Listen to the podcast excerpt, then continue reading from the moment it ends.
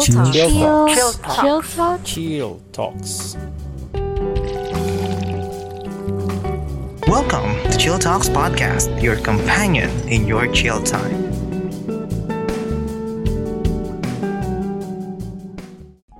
Okay, hello everyone, and welcome to another episode of Chill Talks Podcast, where we discuss anything and everything over a cup of coffee. So I am your host, once again, forever again, PJ, and this time, from the title of this episode, I am now chilling with a millionaire, and it's a, it's a very I don't know how to say it, parang I am overwhelmed na intimidated by saying that term.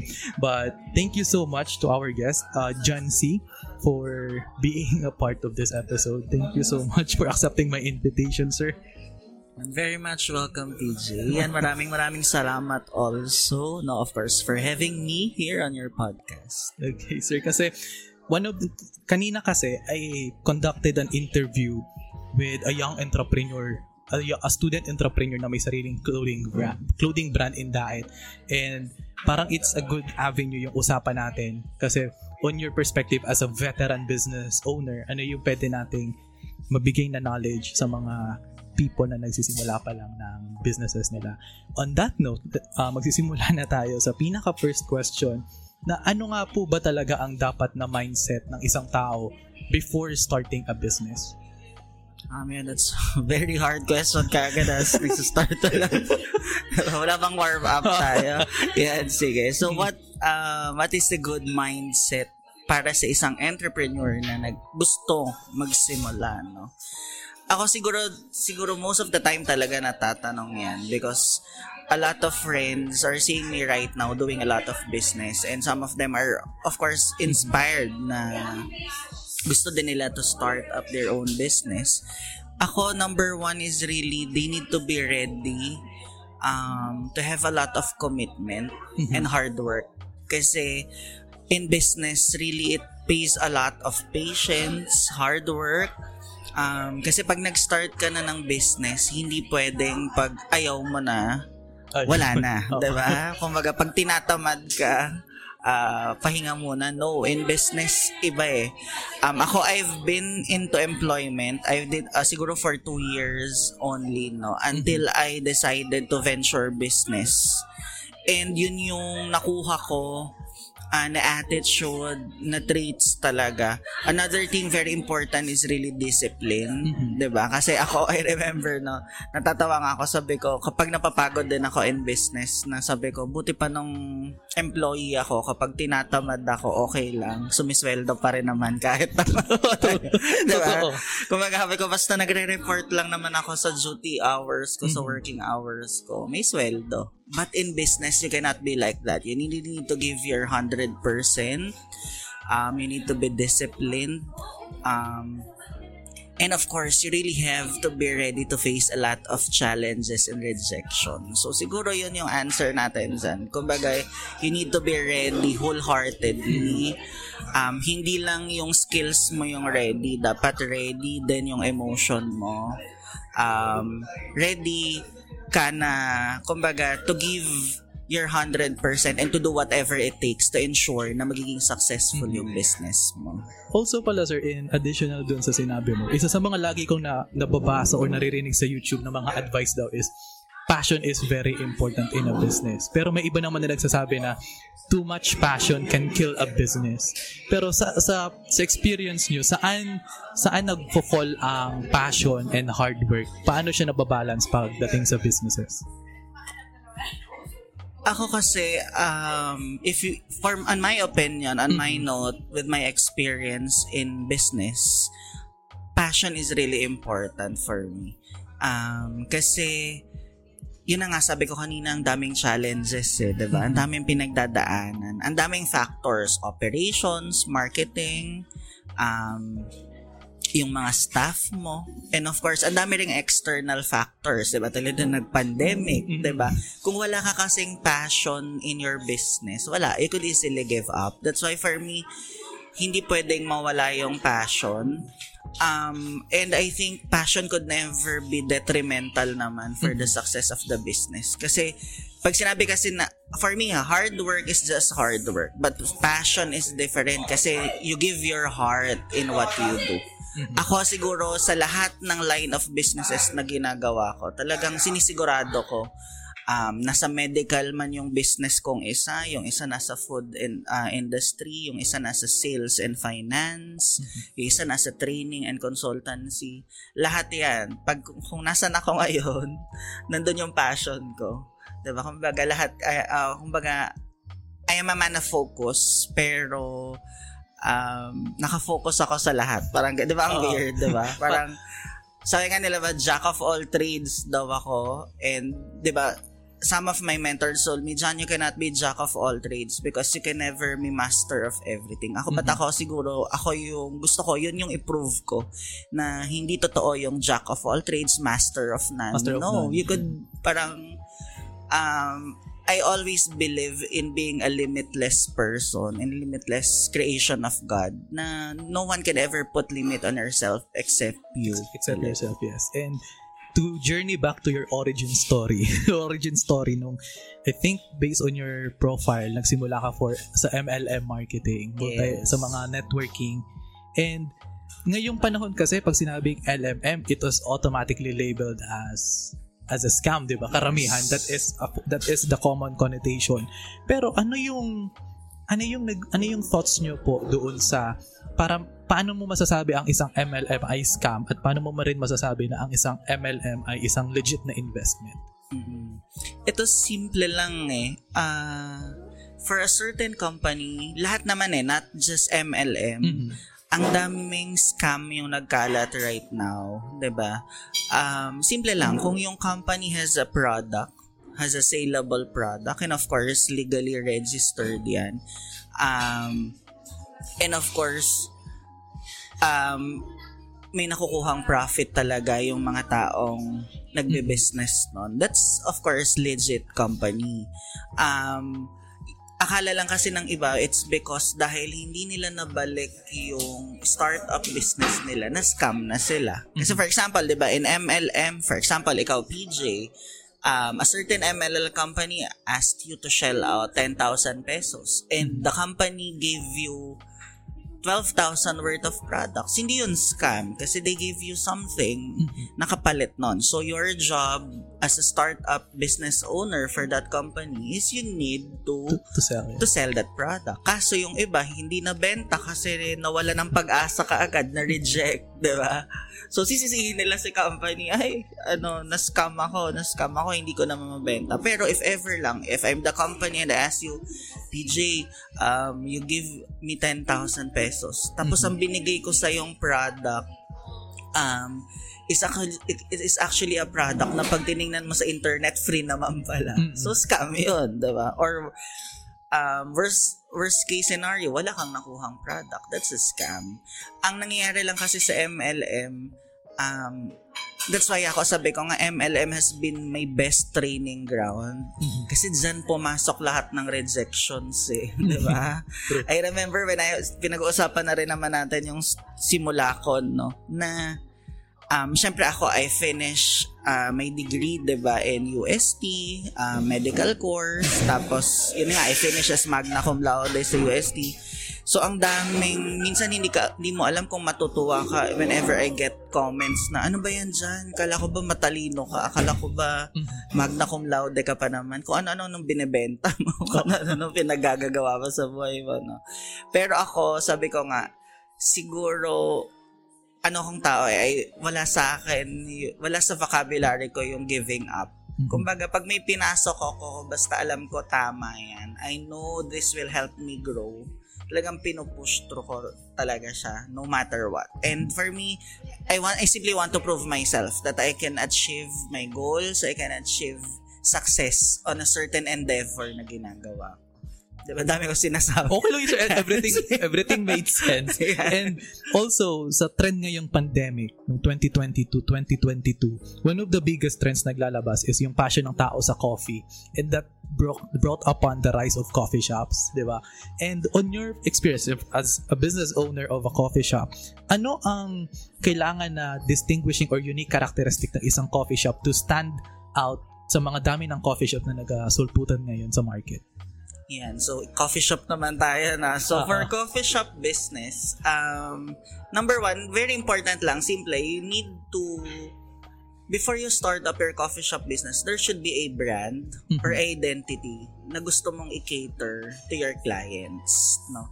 Ako, I remember, um, I started my coffee shop with 1327 Hub Coffee Shop and Restaurant. So, that's actually, um, based sa research ko, kami ata yung pinakaunang coffee shop here in Camarines Norte. Because, ako kasi definition ko ng coffee shop, dapat may espresso machine, may mga ganon. Kumbaga, legit yan, na hindi lang tayo nagtimpla, di ba? Nag, Yung 3 in ah, 1. nag 3 in 1 lang, mga. True. Um, kumbaga kami yung unang naglagay na oh, may espresso machine, may Mm. latte art talagang ginagawa. And may may well may well-trained barista ka talaga. Ngayon, ang question na lang, ano yung concept mo? What make your coffee shop entirely different from other coffee shop? So ako with 1327 Hub before, um homey, yun yung pinakagusto ko kasi I started my my coffee shop business nga doon lang din sa harap ng bahay namin, 'di ba? Um so sabi ko para gusto ko something na pupunta yung tao, relax lang siya. I remember the tagline of my coffee shop, it's a taste of love and life. Mhm. 'Di ba? Parang ganun. 1327 I have coffee shop and restaurant, a taste of love and life. Kumbaga, gusto ko ma-feel ng mga kam- mga taga Camarines Norte na when they're in the 1327 hub, relax lang sila Mhm. with family, with friends. Yan. Dep- yun. But of course, with the emergence of different coffee shop businesses na naglabasan who has the same concept nung nasimulan ko, Mhm. 'di ba? Um, and of course, they they give in kumbaga mas in-improve nila ko ano yung facility ko but the same concept that I have. 'Di ba as a business owner, you really need to think ano na ano na naman kailangan kong gawin ngayon para Mhm. hindi na naman nila ako pwedeng kumbaga gayahin. Yan. So that's why right now um siguro na research mo din na 1327 hub right now um, ano yun, reinvented and Yes. became right now the Baker's Bar to the Cafe. So ngayon naman, ang concept naman niya, it's really, um, it's the only 2D art cafe in Camarines Norte. Na when you enter, 2D cafe siya. Yan. Tapos, food, yung mga bestseller ng 1327 Hub, nandun ulit siya. The Monster Burger. Yan. Of course, part also of the coffee shop and restaurant business, you need to have a flagship product. Mhm. Diba? Hindi pwedeng, kung ano lang yung meron dyan sa kanila, meron ka din. Dapat True. merong, kami lang meron ito. Yan. So, dyan medyo masakit sa ulong isipin. Ha, ano ba, ano na namang ilalabas natin na tayo lang yung meron na pag inaya na, bahala kayo, gayahin nyo ulit. Kasi in business, ganun eh. You really need to innovate all the time. ba? Ah, sasamahan mo ng technology, sasamahan mo ng basta something new. Ako naman, I travel a lot before the pandemic and sana ngayon magbalik na ako sa pagta-travel ulit. Kasi I get a lot of inspiration, ideas, and of course, um, so many things for me to innovate sa mga negosyo. Okay. Kasi when it comes dun sa coffee shop, di ba, nasabi nyo kanina, nag, nagkaroon kayo ng transition. And as many business owners na naging kakilala ko, parang takot na takot sila na baguhin ng konti yung business nila. So sa opinion nyo, Sir John C., kailan, kailan natin masasabi na ang business ay kailangan ng baguhin at kailan sa kailan natin na sa kalang, kaila- na kailangan i-continue pa rin yung business. Kasi may mga tao na for personally yung yung risk nyo na i-convert to the 2D cafe that was a huge risk risk at itself. Kasi binago nyo yung original model. Pero yun nga sir ano yung naging naging point turning point nyo para sabihin nyo na ay kailangan kong baguhin yung business model ko kasi hindi na siya gumagana sa situation ko ngayon Ako naman kasi very ano lang siya eh. Um, first thing, kung nakita mo that it's no longer getting an appeal to the public, to the Mhm. market, ako yun lang, na parang, ah, parang napag-iiwanan na yung negosyo ko. Mhm.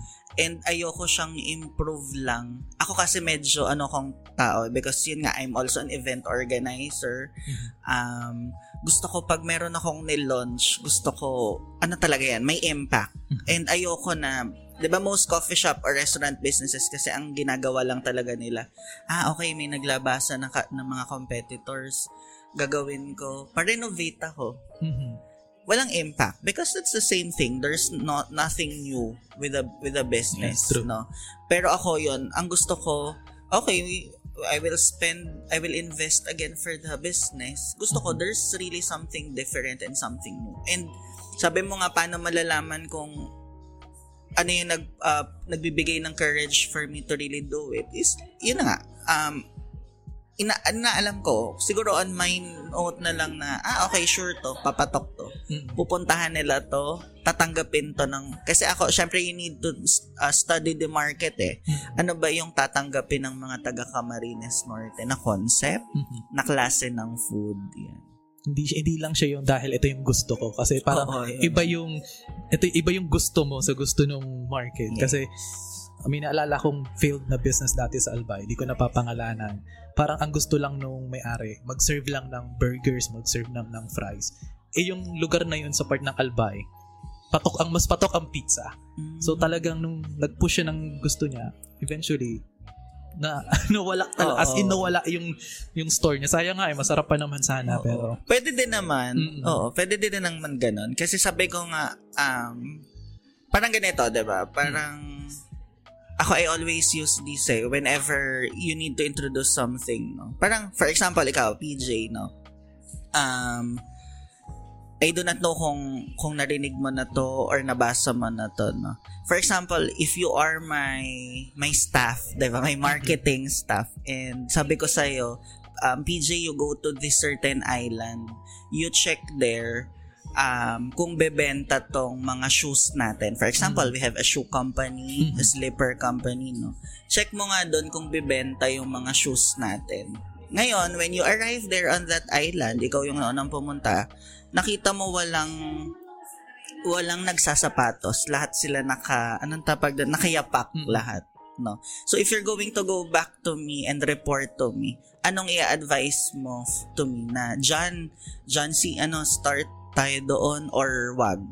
ano mag-start kasi walang walang ano eh walang wala silang sapatos I, I think it's a good opportunity to market shoes kasi needs based ang business eh you provide na kailangan nila ng sapatos so ganun yun ang sasabihin Yun, di ba? Exactly, di ba? Mm. Pero yung iba, you know what, if I ask that, ang sagot no, sir, kasi wala naman pong nagsasapatos eh. ah yeah, Diba? yeah, Sino I see bibili? yeah I Diba? see I see So that's kumbaga it's Mhm. it's how you look at things. It's how Mhm. you turn challenges into strengths, into Mhm. com- advantage, 'di ba?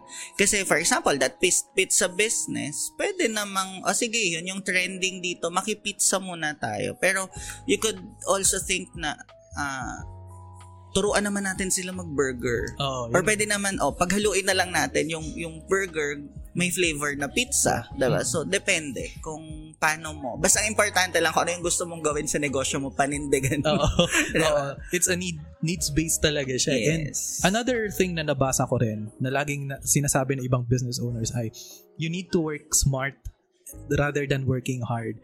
On your experience, did that ever work na kung saan you work harder, ay you work smarter than work harder? Yes, actually, siguro as early as 22 years old, alam ko na yan. Mhm. Lagi na yan. Lagi, ewan ko saan ko naririnig yan, seminars, trainings, Mhm. ba, or audiobooks. Kaya ako yun din ang lagi sinasabi with my staff. Kasi ako, um, yes, most of my staff, they work on hours of duty. Mhm. Kumbaga, from from 8 a.m., they need to finish, basta they need to finish 8 hours. Pero ako, kahit makita ko yung staff ko sa office na nagne-Netflix, hindi ko yung pinakikialaman. Kasi ako, I'm a very output-based person. Kasi, I always believe in working smart. Mhm. Kung yung staff ko mas nagiging efficient siya pag nagne-Netflix siya, okay lang sa akin. Kasi for me naman, baka hindi na-inspired yung staff ko mag-work, kaya kailangan naman niya mag-Netflix, Netflix. Basta ako gusto ko at the end of the day, at the end of the week, or at the end of the month, may ipagmamalaki ka sa akin na, Sir John, ito nagawa ko. Ito yung nangyari. Ito yung output. Kasi ako yun din yung ina-apply ko sa buhay ko. Despite right now, I'm connected with a lot of businesses na um, and connected din ako as consultant sa ibang mga businesses. Walang pwedeng sabihin sa akin yung mga hinahawakan kong negosyo na yan na Mhm. Sir Jancy, pinababayaan mo kami kasi 3 hours ka lang nandito, 2 hours ka Ah. lang sa amin nagpakita. No, because even I'm sleeping, nag-iisip. diba? Iniisip ko kayo. Mm-mm. Diba? Pinaplano ko kung ano yung gagawin natin to ensure success of whatever Mhm. commitment na binigay ko sa inyo.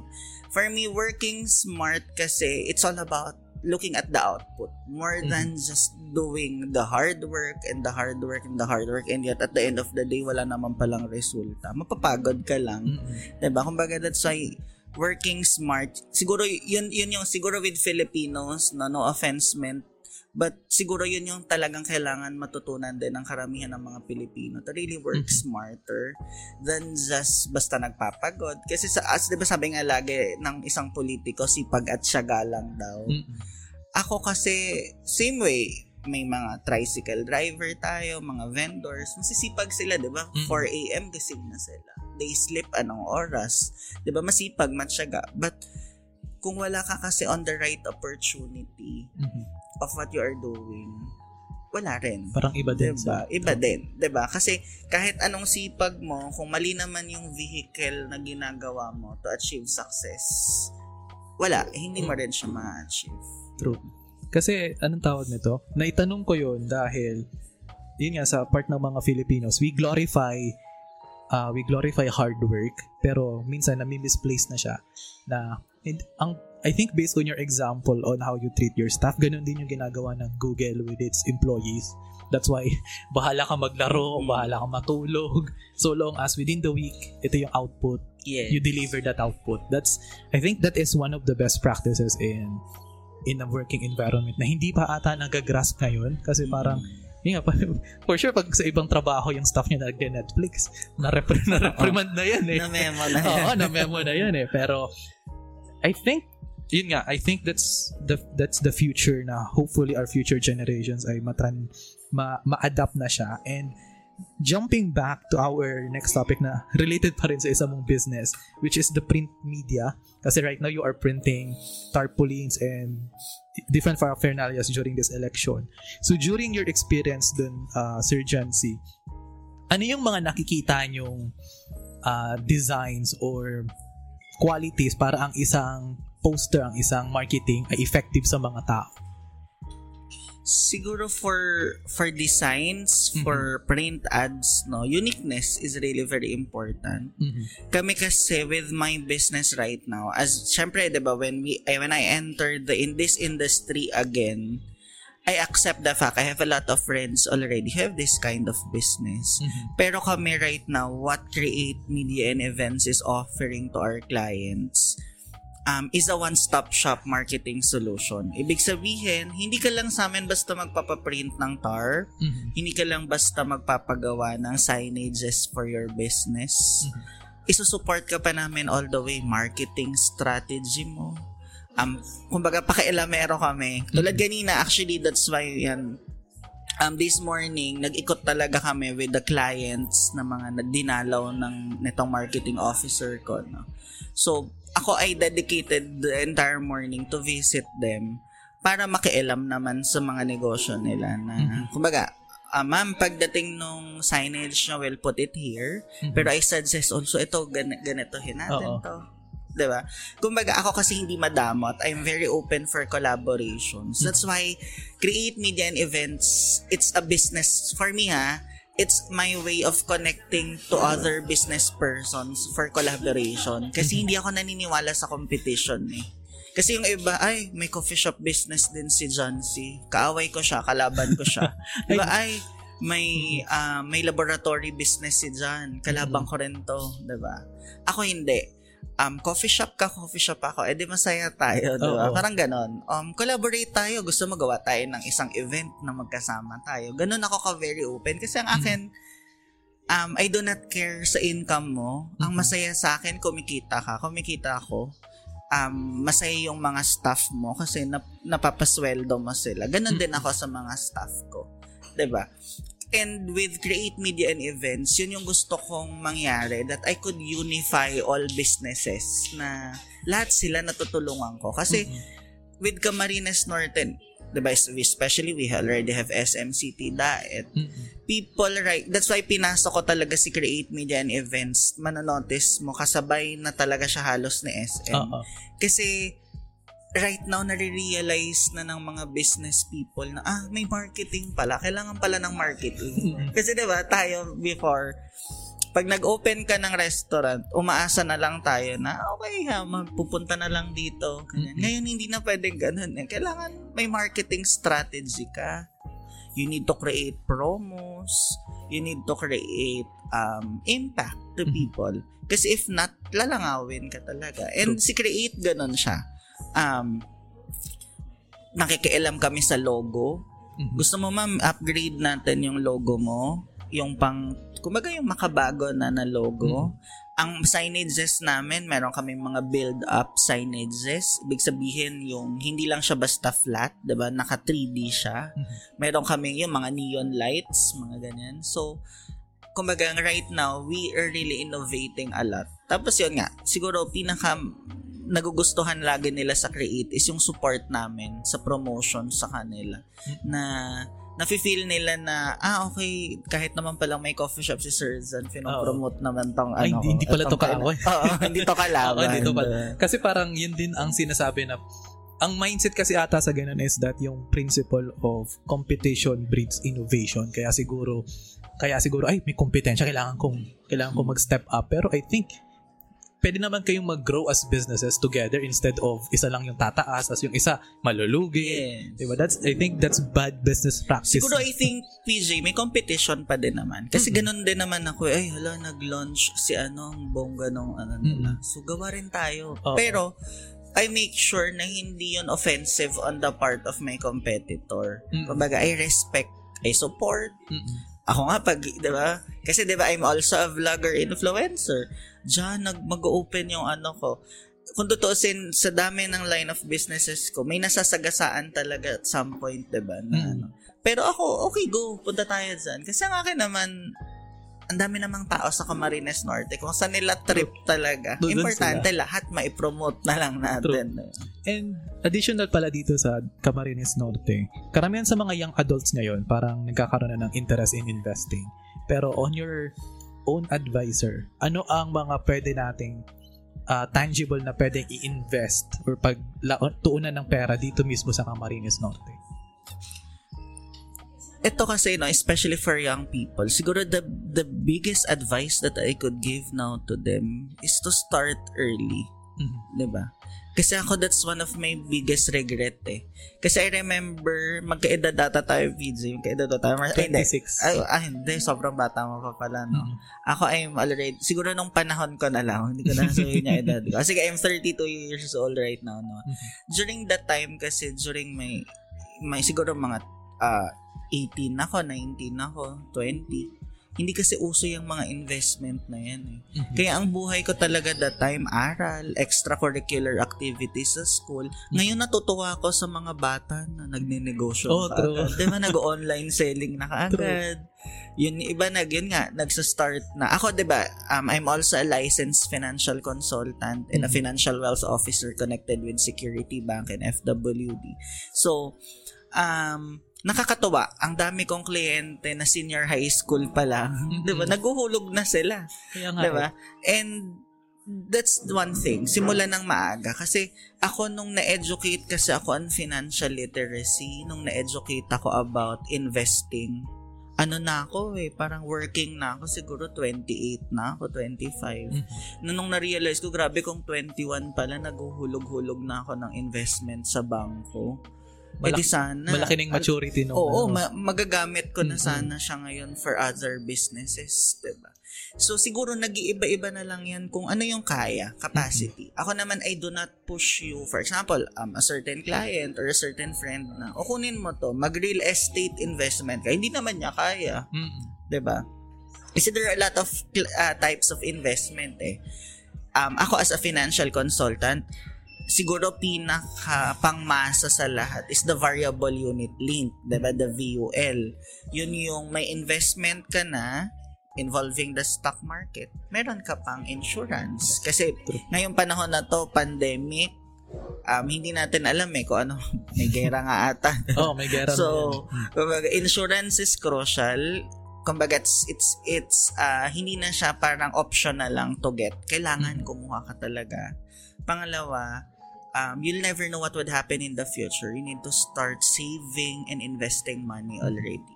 Pero kung katulad ko naman, um, marami na akong VUL, ang dami ko na, siguro nasa walo ata VUL ko. Mhm. Um, ngayon, nag, nagda-diversify ako sa real estate, tapos um, investing na talaga sa companies mismo, yung mga direct uh, investing na tinatawag. Depende.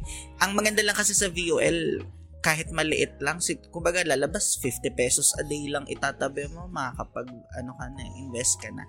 Basta ako, I do not um, promote kung ano mang investment yung yung yung para sa iyo Mhm. or I mean hindi ko sinasabi ito lang ang maganda lahat maganda basta nag invest ka. And of course, syempre, legit nga Oo, yung in-invest. Yun ang pinag-usapan natin ng simula, diba? Yun lang yun naman. So I think parang ang isang mindset din in investing, if it's too good to be true, it probably is. Yes, Parang exactly. Huwag ang- tayong maniwala. Ito ha, um, wag tayong maniwala. Actually ako, ba't ko to alam? Na-experience ko rin to. Siguro, True. million din naman yung nawala sa akin. Mm. because of, yun na nga, too good to be true investment na nagtiwala ako kasi, yun din na, avoid na, eh kasi kapatid ko yung nagyaya eh. Ah, true. Eh Na- kung paano ko yung kapatid mo nalokod lang din, Mm. ba? Kasi ako honestly yan, one of my kumbaga learning na din yon from the past na naniwala ako na 10% daw monthly Weekly. o may Weekly, baka weekly, weekly. di ba? Oo. Tapos pag nakakarinig na ako ng mga payout, payout, medyo kinakabahan na ako ngayon Oo. dyan, di ba? But of course, hindi ko naman sinabi pa sa may payout, ano yan. Pero yung yung sobrang laki ng profit na makukuha na return. ah na return in a short span of time, True. ah delikado yan. Naloko din kami dyan eh. I think 70,000 70,000 na wala sa amin na Yes. dahil daw may car company, iikutin yung pera sa car investment, then weekly, 10% yung return. Tapos eventually, nawala na lang. Oh my God. Uh, let's move on. Yeah, mababa na tayo. Baka mapa- mabad trip tayo during this episode. Tapos, uh, technically, since from the title itself, you are you are well off, di ba? You are, may, may kaya talaga. Ah, Parang above the tawag yan, above the average income. And based on your experience, ano yung mga common misunderstanding ng karamihan ng tao when it comes to treating treating people na may map na map, mapera talaga or may kaya? Na may kaya. Ano ba? May nag, nagbabago ba ang treatment sa ng tao pag nalaman nila na uy si ganito, ma, uy si ganito may may ganitong pera, mayaman to, ay ayusin yung pakikipag-usap. May mga treatments bang nagbabago by knowing your financial status? Ako siguro ang pinaka-different ah, kind of treatment lang naman Mhm. is yun nga, it's because they know na successful, um, yun nga, um, nakakaluwag-luwag. So, Oo. um, yun nga, pag, pag ikaw yung nandyan, di ba, um, they give you different kind of treatment. Si, but ito lang, siguro ang pinaka-gusto ko lang makorek is, yun nga, akala nila maarte. Mm-mm. Diba? Yan, katulad ng staff ko kanina. diba? Ah, akala niya hindi ako magmumotor, yung mga ganon. Ako kasi, this, ang pinaka-different siguro sa akin, I started from the scratch kasi. Mm-mm. Hindi ako yung tipong entrepreneur na napamanahan ng magulang. Mm-mm. diba? hindi ako yung, kumbaga, nanalo sa loto. Or dati nang, kumbaga, dati nang, ano, ako kasi pinagdaanan ko lahat. That's why, kapag nakakita, honestly, kapag nakakita ko ng staff ko na desidido sa buhay, um, tinutulungan ko yan. Ako pa nagsasabi dyan na, oh, ano yun, pwede ka naman mag-business, hindi naman bawal dito na magsarili kang Mhm. negosyo, 'di ba? Kumbaga hindi ako yung ano, yung ano ba yung yung seloso na na Oo. boss na, na na manager na oh gusto ko akin lang kayo, ayoko nakakita na may ginagawa kayong iba. Mm. No, ako pa nga, oh gusto niyo pumasok kayo sa ano, ganyan ganyan. ganyan. 'Di ba? Kumbaga I always give also people around me the opportunity to grow Mhm. din. And siguro ako, yun lang din, siguro the connotation with people, sometimes lang naman sa akin na, yun nga, masungit, ba Mm-mm. Kasi siguro sa dami ng ginagawa ko. For example, when I when I go to hospital, Mm-mm. ba I go there, I usually stay there for for hours lang to do my job, ba Siyempre, in 4 hours, usually sinusulat ko talaga matapos yung mga Mhm. kailangan kong ma-accomplish with them. So, people, akala nila, ay, ano, um, untouch, un, ano yan? Untouchable. unreachable, untouchable siya. Pero yun naman, when they get to bond with me already, ba, sa Mm-mm. Christmas party, sa mga events, nakakatawa lang na, ay Oo. sir, ganyan ka pala. Oo. Diba, kumakain ka pala niyan, ganyan. Oo naman, sabi ko. Actually, Mm. kumbaga, wala ako, actually, wala akong kaartehan. I could, sa totoo lang, um, hindi ako lagi, siguro minsan makikita nyo ako sa, dito lang sa sentro na ng daet na naka-boxers, naka-ano, kasi sa totoo lang, mas nag, hindi ako natutuwa na naka, na masyadong nakadamit. Actually, kaya lang ako nagsusuot ng ganito because, syempre, we are on the sales industry Mhm. any moment baka may makasalubong ka na client mo, kapartner mo sa ibang negosyo na syempre gusto mo yung impression pag pinakilala ka niya sa kasama niya. Hindi naman siya mapapahiya. Diba? Yung mga ganun. Pero kung, kung, kung gugustuhin ko lang sana araw-araw na naka-shorts lang ako at naka-t-shirt or Mhm. naka-sando, mas gugustuhin ko yun. Diba? Pero yun, I do that naman once a week. Sunday, So pag lumabas talaga ako ng Sunday, yan, dress down, butas-butas Oo. pa damit mo. Oh, kasi kahit kahit makita ka ng client mo, ay, rest day naman yan. Okay Oo, lang yan. ganun lang. Kasi Or- man- kung Monday ng umaga, nakagusgus. Yun. Gusgusin. Isipin, ay, ito yung client naman. Oo, diba? Pero kasi ano ang tawag niyan, there's there's principle in psychology na parang priming effect na parang you are you are your impression of the person parang dahil na dun sa suot nila how they carry themselves parang kahit kaya maraming tao ang naloloko ng mga fake police parang hindi sila police pero kung nagdihi sila police parang feel mo ay police to parang ganun na ganun lang siya it's a, parang it's a very unique take on Yes. psychology Ah, And- sige, and also siguro that's one thing then. The first thing kasi, marami nagtatanong dyan, bakit ba? Do, um, I remember when I'm mentoring um, people in business, una kasi sa, isa sa mga tinuturo ko initially is branding. Mhm. Na you need to dress up like this. Yung iba laging sum- sumasagot na bakit kailangan ko pa naman magsuot ng ganyan? Eh, hindi naman yun yung iba naman yung produktong binebenta ako, I always tell them, the very first thing na binebenta mo is sarili mo. True. ba? P- Because people will not buy whatever service you are offering to them kung hin- if credibility mo, brand mo, hindi ka tiwa-tiwala. 'Di ba? That's why very important yon Mag-dis. Ako, I do not prefer naman na mahal. Mhm. 'di ba? Ako masaya na ako sa SM department store. May Ukay-ukay din. so long as the, so long as As decent, long as, kumbaga, it perfectly fits you yes and kaya mong dalahin. Mm-hmm. Dito naman, for example, ka, ako kapag nasa Manila ako kasi we have offices in Manila, doon ako nakakapag-coat. Kasi usually doon talaga ang mga nasa loob ng building naka-coat. At malamig kasi At saka talaga. malamig, di ba? Pero dito naman, kung magko-coat naman tayo, tapos, tapos sumakay ka pa sa tricycle? tapos sabihin sa, saan ang binyag? Saan ang Oo. ano, di ba? So dito, True. siguro sapat na polo shirt, Oo. polo, mga Pero when it comes to sales, uh, let's divert to the topic of sales kasi ito rin yung part na dito rin kasi ako dati babad sa sales kasi dati uh, sales trainer ako nung sa Oppo sa cellphone. Parang one of the principles na tinuturo sa amin, dapat pag nagbebenta ka ng cellphone, kung ano yung binebenta mong brand, yun yung gamit mo. Kasi naalala namin, may isang may isang nagbebenta ng Oppo, ang, pero ang cellphone na gamit niya, Samsung. Hindi pinaniwalaan nung, nung customer. So, pero when it comes to selling, there are ethical methods and there are below the belt methods in selling. Pero sa iyo po, Sir Jancy, ano yung mga legit ways para magbenta ka? Kasi, especially let's say for example, uh, life insurance or maybe uh, investments. Ano yung ethical way na alam mong hindi ka nang hindi ka nang babastos sa pagbebenta mo. Kasi may iba, para lang makabenta, tatakutin ka na na pag namatay yung pamilya mong ganito, pagsisisi ka, di ba? so, where do we set the boundaries in ethical selling? Dito, sa ganyang aspeto kasi depende sa product na Mhm. binebenta mo. But of course, on your example, 'di ba, on on that particular situation when it comes to insurance and investment in uh, uh, products, ako ang orientation ko for myself and for my consultants na hinahawakan ko, na hinahandle ko. No hard selling. It's Mhm. very important. You let people buy that product, it's because they already realize the need.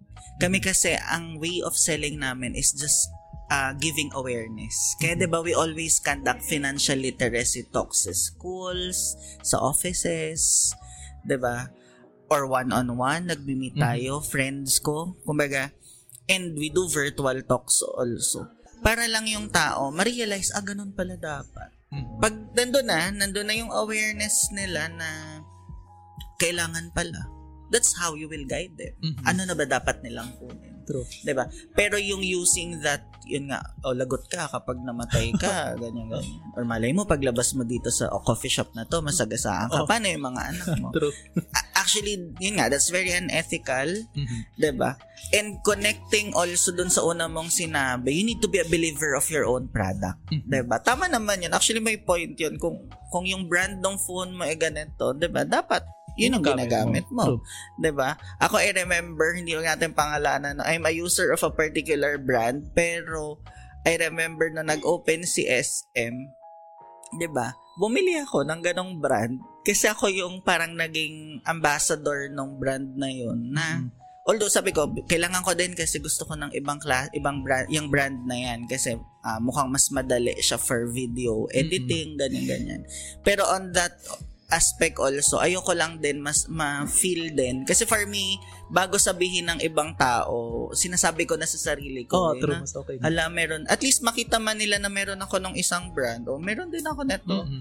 'di ba kasi nakaka ako nag-ribbon cutting ng Oo. store na yon Mhm. tapos, ah, kumbaga, na po pinopromote ko, nai-invite ako sa events nila lagi. I always get mga support from that company. Part, in short, ka-partner ko si company. Mhm. So that's why I make sure na sinusuportahan ko. And same way sa insurance, ako lahat ng consultant ko, of course including me, hindi pwedeng kami wala insurance, Ah, true. 'di ba? Hindi pwedeng yung asawa nila wala. Mhm. Diba? Kumbaga ang akin, sipag tayo makahulog for ourselves, tapos sunod family natin. Kasi minsan kaya hindi tayo nakakabenta kasi ikaw mismo hindi ka pala naniniwala sa binibenta mo. Gusto mo lang kumita Agree. out of other people. Kasi al- naalala ko dati, experience ko yun dati nung part ako nung isang life insurance company. Hindi ko napapangalanan Mm. kasi ah, I got my license, valid for two years nun, tapos may mentor ako nun.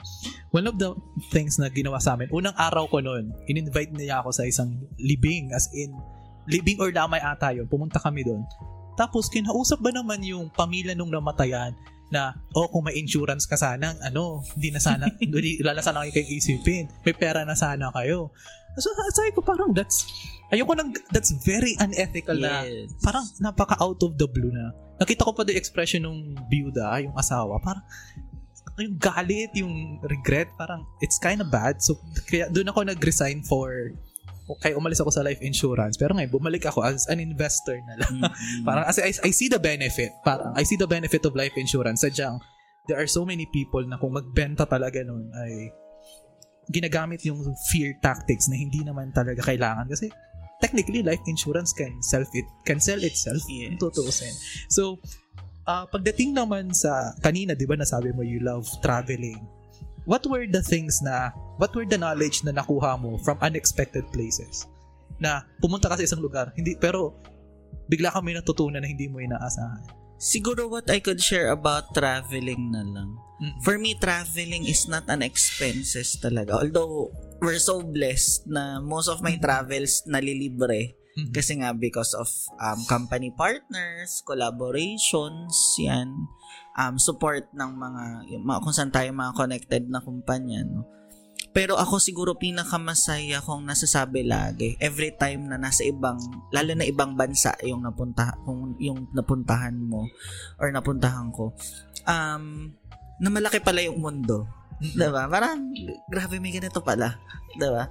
Kasi ako I remember when I went to London, iba talaga eh. Kumbaga para ka nasa Harry Potter world, mga ganong feeling siya na tapos, siguro pinakamagandang matututunan mo is how people work, especially on first world countries. Kung gaano sila kasipag, 'di ba? Ako, like ko tong sinasabi, maraming nag um when I went to Japan, when I went to London, um ang dami kong mga Pilipino na na-meet doon. Siyempre, pagkababayan, tuwang-tuwa ka eh. Oo Kasi naman. magtatagalog ka dyan. Hindi ka na mag-a-adjust So, sa oh, hindi ka English. mag- eh. lalo na sa Japan, ang hirap most ah, mostly doon talaga kapag Japanese ka, nasa store ka nila, hindi hindi ka makakapag hindi kayo makakapag-communicate. So you need a friend na marunong mag-Japanese for you to communicate them. Bihira lang talaga yung marunong mag kumaga mag mag-English then mag-communicate properly. So marami kaming nami-meet na mga um na mga Pilipino. And syempre, tuwang-tuwa ka, ka- kabayan eh. So, yun. And one of the stories lagi na maririnig mo sa kanila, may work pa sir ako after nito, ganyan, ganyan. So, most of the Filipinos, they're Uh, for example, in Japan, they have two jobs. When they go home, meron pa silang take-home job from other company. Yung mga pinapadala ng mga factories, mga ganyan. Tapos gagawin mo, i-assemble mo. So, doon ko na-realize na grabe sa Pilipinas, 8 to 5 lang yung work ng isang Pilipino. Pag uwi ng bahay, magte-teleserye na, 'di ba? Tapos feeling stress, magpo-post sa Facebook, magko-coffee shop kasi super stressed daw siya sa work, 'di ba? Pero if you could imagine yung kababayan mo who is in Japan, na tatlo ang trabaho, ang mahal ng cost of living doon, nagpapadala pa sa Pilipinas, 'di ba? That's why Filipinos abroad, they become successful talaga. Kasi hindi naman lang dahil malaki yung pera nila doon eh, malaki yung yung sweldo nila. It's just mas masipag sila doon. Nag-iiba yung nag-iiba yung work ethic. Yes. Kaya ako pag umuwi ako from abroad, buk, kaya ang sipag ko kasi hindi Mhm. lang dahil nakapagpahinga. Kasi nai-inspire ako na sabi ko grabe sa abroad. Eh ako nasa Pilipinas na lang ako. 'Di ba? All the comfort nandito eh. Mhm. 'Di ba? Anytime gusto mong uminom, makakainom ka sa barkada mo. Eh sila doon hindi, mahal ang alak sa kanila, Oo. 'di ba? Mahal Kahit nga tubig, mahal eh. mahal doon, di ba?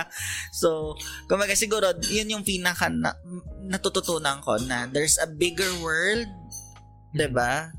And there's bigger opportunity. And of course, the discipline na magsipag sa buhay if you really want to achieve something in our life. Okay. Kasi, isa pa, isa pa tala, Sir Jancy. Kasi, di ba from having expertise in multi-level marketing, one of the principles na tinuturo is multiply yourself. Multiply yourself.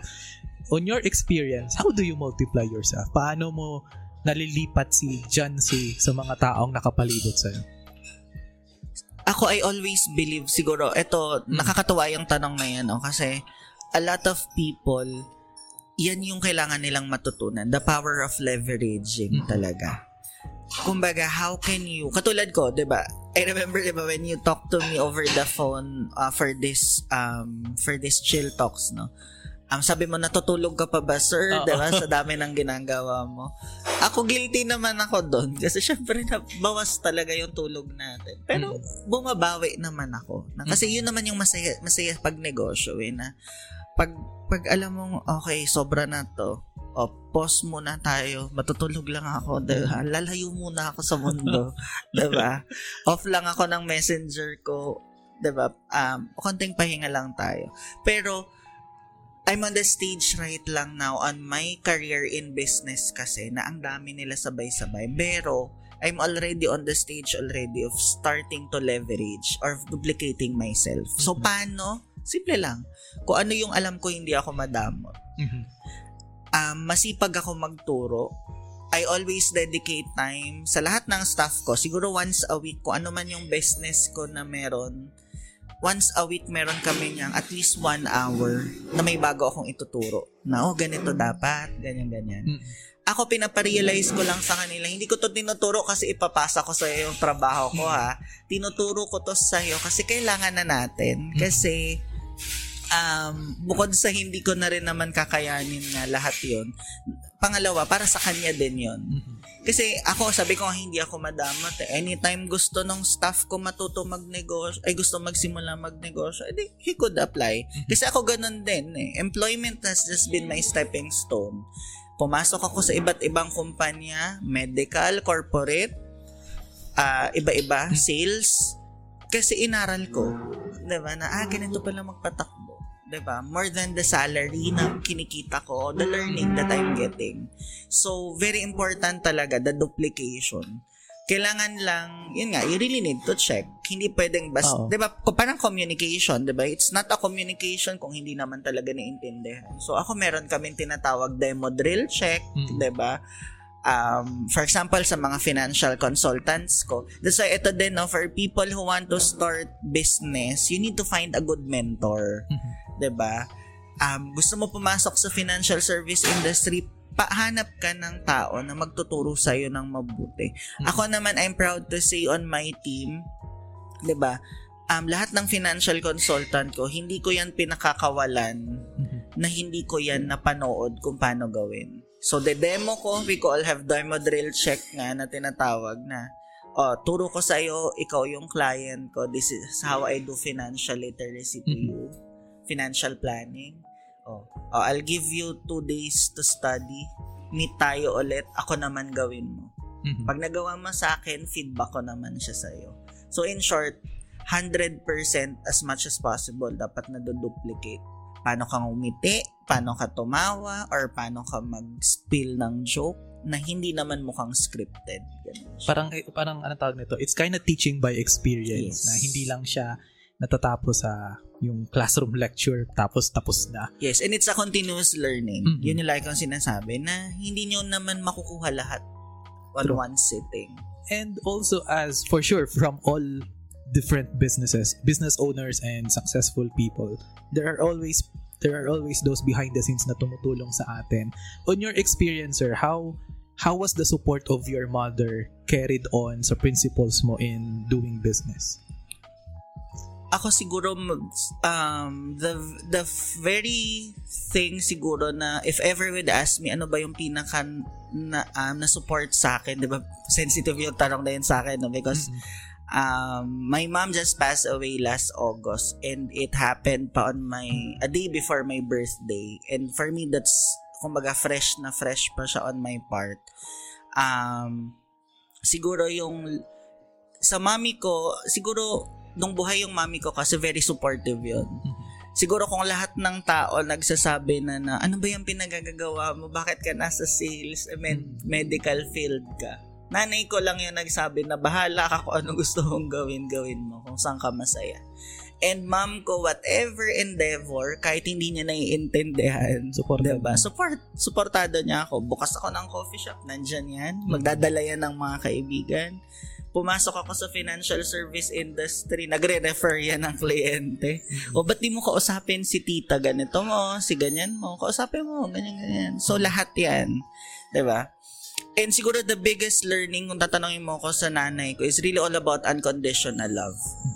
Um, doon sa kanya ko natutunan na matuto tayong magmahal, 'di ba? Ang drama natin ngayon. Matuto, hindi ko na alam na meron palang ganito tayong pag-uusapan. No? Matuto tayong magmahal ng walang kapalit siguro. Kasi ako it heartbreaking talaga sa akin for the couple of months na minsan meron tayong ininvest na emotion not necessarily romantic relationship ah. May ininvest tayong bagay sa ibang tao Kasi nira. na nadi-disappoint ka kasi um, nasira Mm-mm. or parang hindi ibinalik. But my mom told me, actually hindi niya naman sinabi, pero yun yung pinaramdam niya sa akin na despite all your mistakes, shortcomings, uh, challenges, and faults sa buhay mo, Mm-mm. minahal pa rin kita, mahal pa rin kita bilang anak ko ng buong buo. Kaya yun yung ina-apply ko. Kung meron man akong binigay sa'yo at hindi mo pinalitan yun sa akin ngayon, okay lang. Mm. 'Di ba? Binigay ko nga eh. Mm-mm. Kung minahal man kita, 'di ba? Hindi mo ako kayang mahalin, okay lang din. Importante mahal kita. 'Di ba? Kumbaga, siguro yon it's all about that one unconditional love and of course relating to our faith in God. Yun din Mhm. naman yung gusto niyang mangyari sa atin eh, na pag nagmamahal tayo, it should be genuine. Pag tumutulong tayo, it should be genuine. Kasi hindi yon tulong kung hin- kung naghahanap ka, naghihingi ka ng... Kasi for example ha, ano yung heartbreaks ko din? May minentor ka. Yung minentor mo, sumuko. Mm. 'di ba? Kinalimutan lahat ng tinuro mo. Ang sakit kaya nun. Oh, true. Isang taon kitang tinuruan para maging successful ka sa buhay. Tapos dahil lang of a certain situation na hindi mo na kinaya, na-give up ka. 'Di ba? Masakit 'yun sa part ko kasi I invested a lot for you Mhm. para kasi sa akin as a mentor, biggest achievement ko makita na mag-grow ka eh as a person. Kaso bumitaw ka, nag-ibang landas ka na lang kasi feeling mo hindi mo na kaya. Pero yun nga, siguro that's life, diba? To give your 100% to everyone without asking or without expecting anything in return. Kasi parang it kind it will just go around naturally kasi it kind of same with it's kind of same with my parents na yun, kasi I was a prodigal son. So parang uh, lahat ng kalokohan na gawa ko pero eventually I I was still received by open arms na until now yun din ang perspective ko na kapag someone does me wrong or may na-disappoint ako sa isang tao, parang I still accept that because I think all of us as people, all of us deserve love, all of us deserve the proper treatment and ayokong mahinto yun sa akin na na may isang taong hindi naka-receive ng pag-uunawa dahil sa akin. So, kind of same perspective and yeah, sometimes the best the best persons talaga na kailangan natin kilingan ay yung parents natin. And before I add doon sa next question ko, John C. Kasi based sa sinabi mo kanina doon sa paniniwala sa'yo, may, naki- may narinig ako noon sa Facebook eh. It's a very funny story na as children, tuwang-tuwa tayo pag nakikita natin naglalakad yung mga bata. Kahit pag natumba yung bata, sige tayo lang, tayo, tayo, lakad ka, di ba? Tumayo yung bata kasi hindi dahil gusto niyang maglakad, dahil may nagmamotivate sa kanya. Ginagawa natin yun sa bata, pero ba't di natin ginagawa sa mga matatanda na, uy, kaya mo yan, kaya mo yan. Tapos pag nadapa, sige. Sa atin ngayon, pag may nadapa, aanuhin mo pa eh. Ang tawag niyan, sisipain mo pa. So parang it's kinda ironic na kung saan we treat children with with a sense of pride and belief.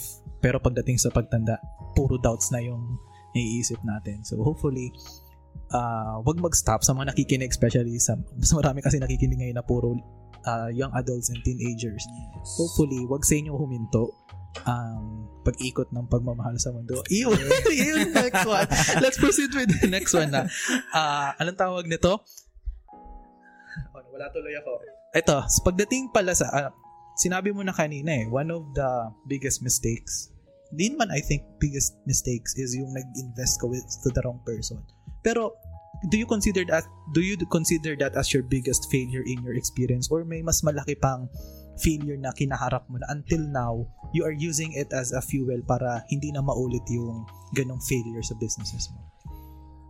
Siguro ano, um, walang particular eh. Kasi mm-hmm. it's a mixed up. Siguro ilang taon na ba ako in the business industry? Di ko, di ko lang kung 12 ba, 15, ganyan. um, ang dami kasi, it's wrong decisions, wrong people, 'di ba? Ako lahat 'yan nandyan naman yan sa memory ko eh. Pero right now, siguro the main reason ba't ako umuusad sa buhay ko right now is inaalala ko lang sila just for the sake na hindi na sila maulit as, mm-hmm. as, as my guide. Pero hindi ko na sila ila, inaalala uh, da, para maghinder sa akin from growing. Mm-hmm. Kasi ga, ganun siya eh. Kapag hindi ka pa rin nagmo-move on, kumbaga sabi nga you have excess baggages, mm-hmm. 'di ba? Ang dami mo pang mga kumbaga dinadala na ako I always tell you need to you need, you need to learn to forgive yourself first, 'di ba? Kasi pag hindi mo ako aminado ako, I'm not a perfect person. I've hurt other people from the past. Um meron akong mga na nasaktan, mm-hmm. nag nagawa ng pagkakamali and realizing hindi ko naman yung nagawa it's of intentional reason. Mm.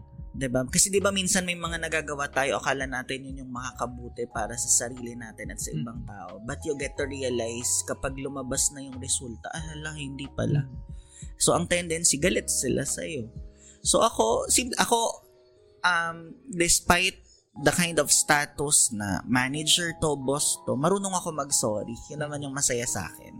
And I'm very open for feedback. Pag sinabi sa akin ng friend ko, huy, dyan, parang hindi maganda yung ano, yung ganyan-ganyan. Wala kang maririnig sa akin hindi maganda. Ang sagot ko, ah talaga? Dahalag lang akong ganon. ah talaga? Bakit? Paano ba? Paano ba dapat?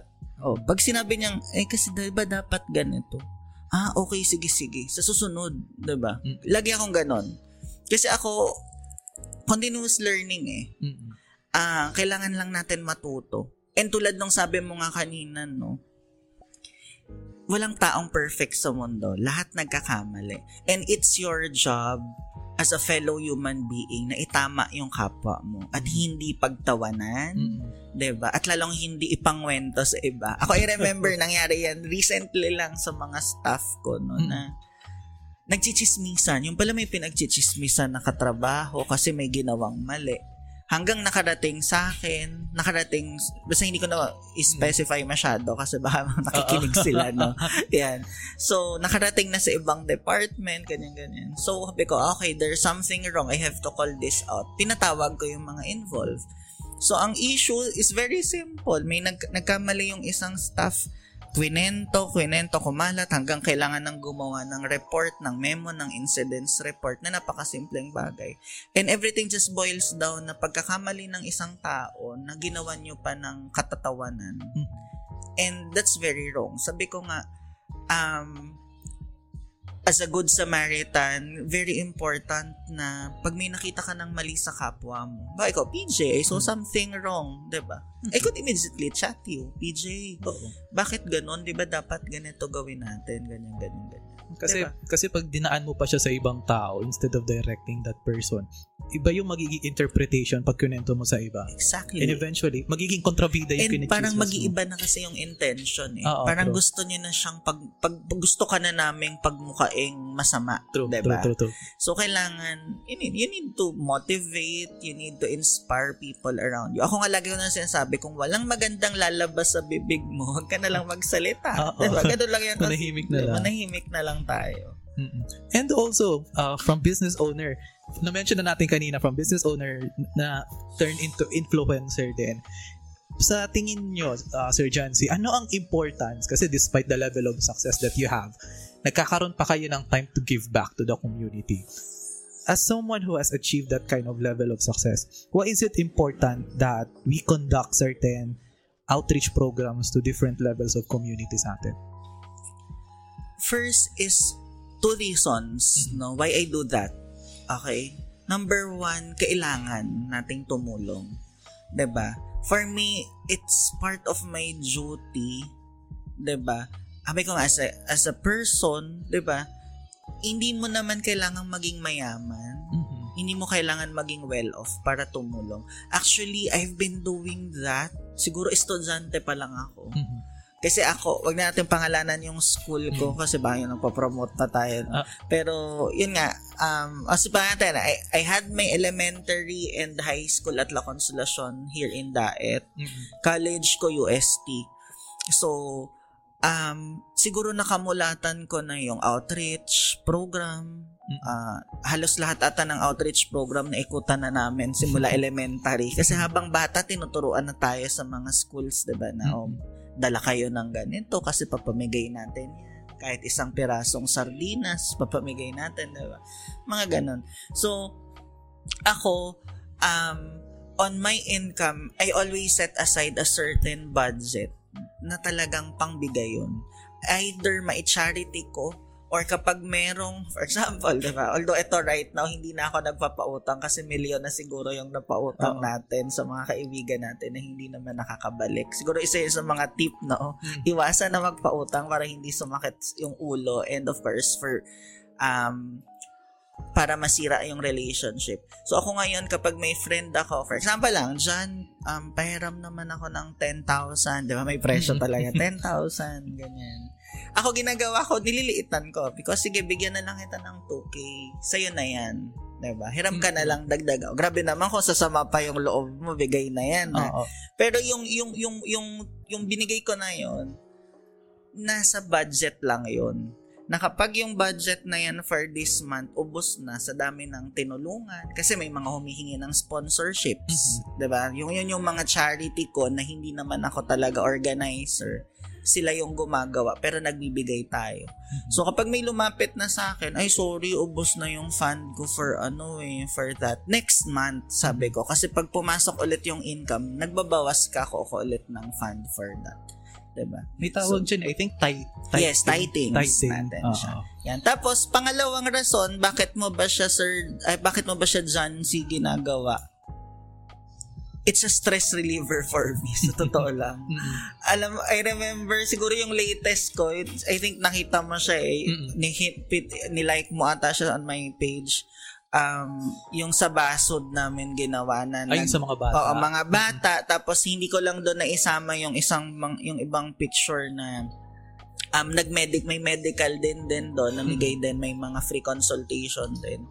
Alam mo ba during that day PJ, sobrang pagod na pagod ako noon kasi yun ata yung di ko alam kaka Valentines lang ata noon tapos may inspection akong hinandle sa hospital.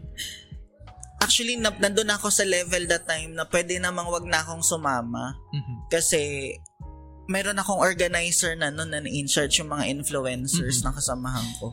Pero alam mo, pinilit kong pumunta kasi sabi ko, alam ko ito yung mag-aalis ng pagod ko. Which is true. Mhm. Pag uwi ko, wala. Parang ano na ako. Pero kung totoo, sin nakakapagod yung ginawa ko kasi, di ba, abot ka ng food, prepare ka, organize ka, ganyan-ganyan. Tapos syempre, sa mga tao, di ba? Pero pag uwi ko, wala. Ba- back to work agad na okay, na-relax na ako. Kasi ang sarap lang sa feeling na nakapasaya ka, nakapangiti ka ng mga bata. Yan. And, um, yun din, people are, i-relate ko na lang din, no? Kasi marami akong friends na dyan, wag na nating i-post yung pagtulong. 'Di ba? Ako, I always, di ba napag-usapan nga natin to, posting something that you've helped a charity is not about bragging. Yes, true. 'di ba? Kasi yun yung akala. Ang mga nagsasabi lang naman, oh, ang yabang mo naman, brinag mo pa na nag-charity ka. Sila yung mga walang 'Di ba? charity. Sila lang yung ano, ano sa iyo, 'di ba? 'Di ba? Eh nung ipopost ko yung drama ko sa buhay, 'di ba? And kami ang purpose kasi namin, ako I'm I'm I'm, I'm, I'm a Rotary Club member, I'm a past president of Rotary Club. Mhm. Um nakasanayan namin yan i-post, i-share, i-publish, it's because we want to gather more people or to inspire more people. Nagagawin din yung ginagawa namin na yun. Kasi minsan it's kinda it's kinda refreshing na kahit anong pagod mo, sarap kaya matulog sa sa kama na alam mong may ginawa kang tama Yes. during the day. So, anong tawag niyan? Uh, let's proceed with the final question of this episode. Wow, and Wow. ang final question mo. I think this is this is very easy naman. Kasi uh, sa mga tao na ngayong panahon na lahat ay gustong makarating ng kayamanan or makarating ng certain level of success. Ano dapat ang magandang form of measurement para masabi mong kung ano yung ginagawa mo ay successful na? Kasi as someone at the pinnacle, wow, pinnacle, at someone at the pinnacle of success na kung saan sa mindset ng, sa tingin ng karamihan ay you have achieved everything. You have the, you have the job, you have the businesses, you have the money. How would someone measure their own success towards their own growth? Yan, diba? Napakabigat ng tanong. But I love the question. Actually, yan yung tanong na napakahalaga. Mhm. Napaka, ako for me, very important yung question kasi pag nasagot yan ng isang tao sa sarili niya, um, 100% sure malinaw yung direksyon na tatahakin niya sa buhay niya. Ang success kasi PJ, iba't iba yung definition, right? Mhm. sa'yo, depende. Depende. Ano bang success sa'yo? For example, ako, I remember um, when I was in college, for me, pagiging successful kong tao is, ano ba yun? Career, very career-oriented akong tao. Mhm. Okay, ibig sabihin gusto ko pagka-graduate ko, kung hindi ka ako, ako magpe-pursue ng medicine, magma-master's degree ako. After master's degree, magda-doctorate. In short, gusto ko ang haba-haba ng pangalan ko. That's my definition of success na ganon. Ngayon, nung nagbag, nung natuto ako magnegosyo, iba na. Sabi ko, ayoko na mag-masters. Ayoko na mag-ano. Gusto ko yumaman. Diba? Mas, yun na, yun na, yun, yun na ako. Parang gusto ko lang maraming pera, mag-travel, makatulong sa ibang tao.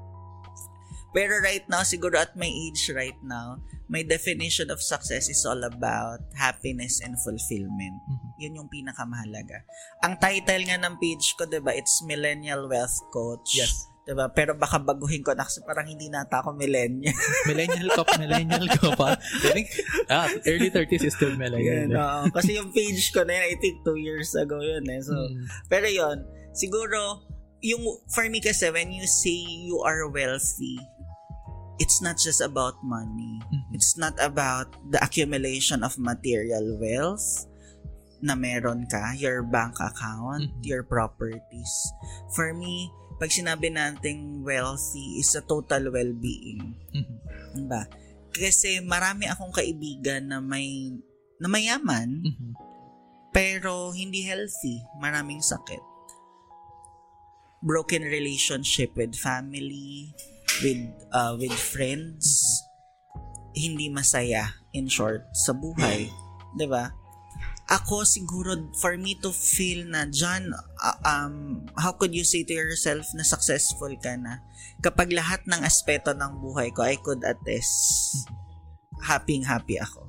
Financially spiritually in terms of health or physical in terms of relationship and of course in terms of money and business. 'di ba kaya nga ako right now I'm an advocate of total well-beingness. Ba na gusto ko even my staff tinuturuan ko yan na magpahinga. Mhm. 'di ba hindi pwedeng ano yon puro trabaho. Hindi rin naman puro love life. Hindi din pwede 'di ba hindi pwedeng kumbaga kailangan ah mabuo mo lahat 'yon para masabi mo. And that's that's one thing na nakakatulong ka. It's fulfilling. Peace of mind is very important So para sa akin yun yung success. I'm ay, hindi ako ano yun, hindi na ako nangangarap ngayon ng napakarami pang yaman sa mundo. 'Di ba? Parang kanta ata yun. Kanta siya. Yan. Ano yun, hindi ko na hinangad na kumbaga dumoble ng dumoble, sumobra ng sumobra yung pera ko. Mhm. 'di ba? Ang hinahangad ko ngayon is ano, peace of mind. 'Di ba? Kung sir, bakit dami pa rin ginagawa? Simple lang, mahal ko yung ginagawa ko. I get fulfillment from what I am doing. And of course, kailangan ko din naman ng pera kasi magta-travel ako, tutulong tayo sa ibang tao. Pero yun yung source of happiness ko kasi. So siguro yun lang for for everyone who's listening to us, 'di ba, on this podcast, 'di ba? Kailangan at ear- as early as now kasi hindi tayo bumabata, 'di ba? Ang bilis ng panahon, magulat na lang tayo December na naman, 'di ba? True. Ang bilis ng panahon, as early as now, you need to put clarity on your intentions in life. Kung Mhm. ano ba yung gusto mong ma-achieve. Para alam mo kung paano mo siya tatahakin sa buhay mo. Katulad ko ngayon, ang ah, bakit ang dami kong gustong gawin? Kasi feeling ko I could add value to all those things eh. Yes. Kasi ganito lang yan. Ayoko ipagdamot yung sarili ko Mhm. na Jan, bakit hindi ka na lang mag-focus sa medical? Sa hospital ka na lang kaya, 'di ba? Mag-focus ka na lang kaya diyan. Eh paano 'yun, 'di ba? Paano yung marketing career ko? Eh kailangan nila ako doon. Sinong gagawa noon, Mhm. 'di ba? Paano yung sa iba kong business, 'di ba? Or doon na lang kaya ako. Eh ako I could feel um, I'm an asset of a certain company when it comes to health business, when it Mhm. comes to hospitality business, 'di ba? Management business, 'di ba? Kumbaga, and also it's my way of growing. 'Di ba just yesterday 'di ba? Naalala ko lang pala, nag-enroll ako ng master's degree, Oh, 'di wow. ba? So nag-enroll pa ako ng MBA. Yung friend ko, sabi niya, John, sure ka ba kaya mo pa talaga 'to, Mm. 'di ba? Sabi ko, oo, kaya natin. 'Di ba? Kasi sabi ko, Mm. gusto ko mag-grow pa din. Mm-mm. Kasi ako, sabi ko nga, I'm humble enough to tell myself every day of my life that I need to keep learning and growing. Yes. Kasi the moment you stop learning, that's the end of your career. That's the end of you also growing financially, growing as a person. Yeah, true. Kasi um, parang to share din also may may per, may perspective of success kasi naisip ko to kagabi, nagnilay-nilay din ako. Parang oh naman, paano, paano ko ito tatanong sa isang mayaman and talagang successful na tao yung measure of success? Parang nireflect ko din siya sa akin na parang roadmap ang style ko kasi. Ang end goal ko is to be financially stable to the point na hindi ka natitingin ng price tag when buying groceries or when helping other people. Yun yung pinaka main goal ko. Pero since hindi ko pa siya nararating, yung una parang frustrated ako. So ang ginawa ko, nag gumawa ko ng roadmap na halimbawa, ngayon teacher na ako. So ngayon may, may te- ngayon teacher ako parang success na siya sa part na magaling na ako sa communication. Nag-start ako ng ganitong podcast. Ah, parang line na siya na success na to for improving interaction with other people. So, parang all of those things are markers of my success towards my end goal. Kasi, parang ang pagkakamali ko din nung una, tinignan ko yung success as one whole thing na pag hindi ko pa nararating, I'm not successful, na nadi-disregard ko na yung journey ko while reaching that. And listening to your story, kinda, affir- kinda affirms na I should have to, I should just appreciate the, the, the learning process. Kasi, dyan yung, dyan yung saya, dyan yung growth na nakukuha natin. And with that, Jancy, Sir Jancy, thank you so much thank you for this wonderful episode. Uh, ano tawag yan? If you want sa mga audiences natin, if you want to follow John C on TikTok, I will link everything. TikTok, Facebook page, uh, Facebook profile, wag, wag na lang. Okay lang, Okay naka-public naman Okay. tayo. So, all of his contact informations will be posted on the link below if you want some advices financially, spiritually, or anything that can lead you to your success. So, with that, this is Chill Talks Podcast signing off. Thank you for listening and bye-bye.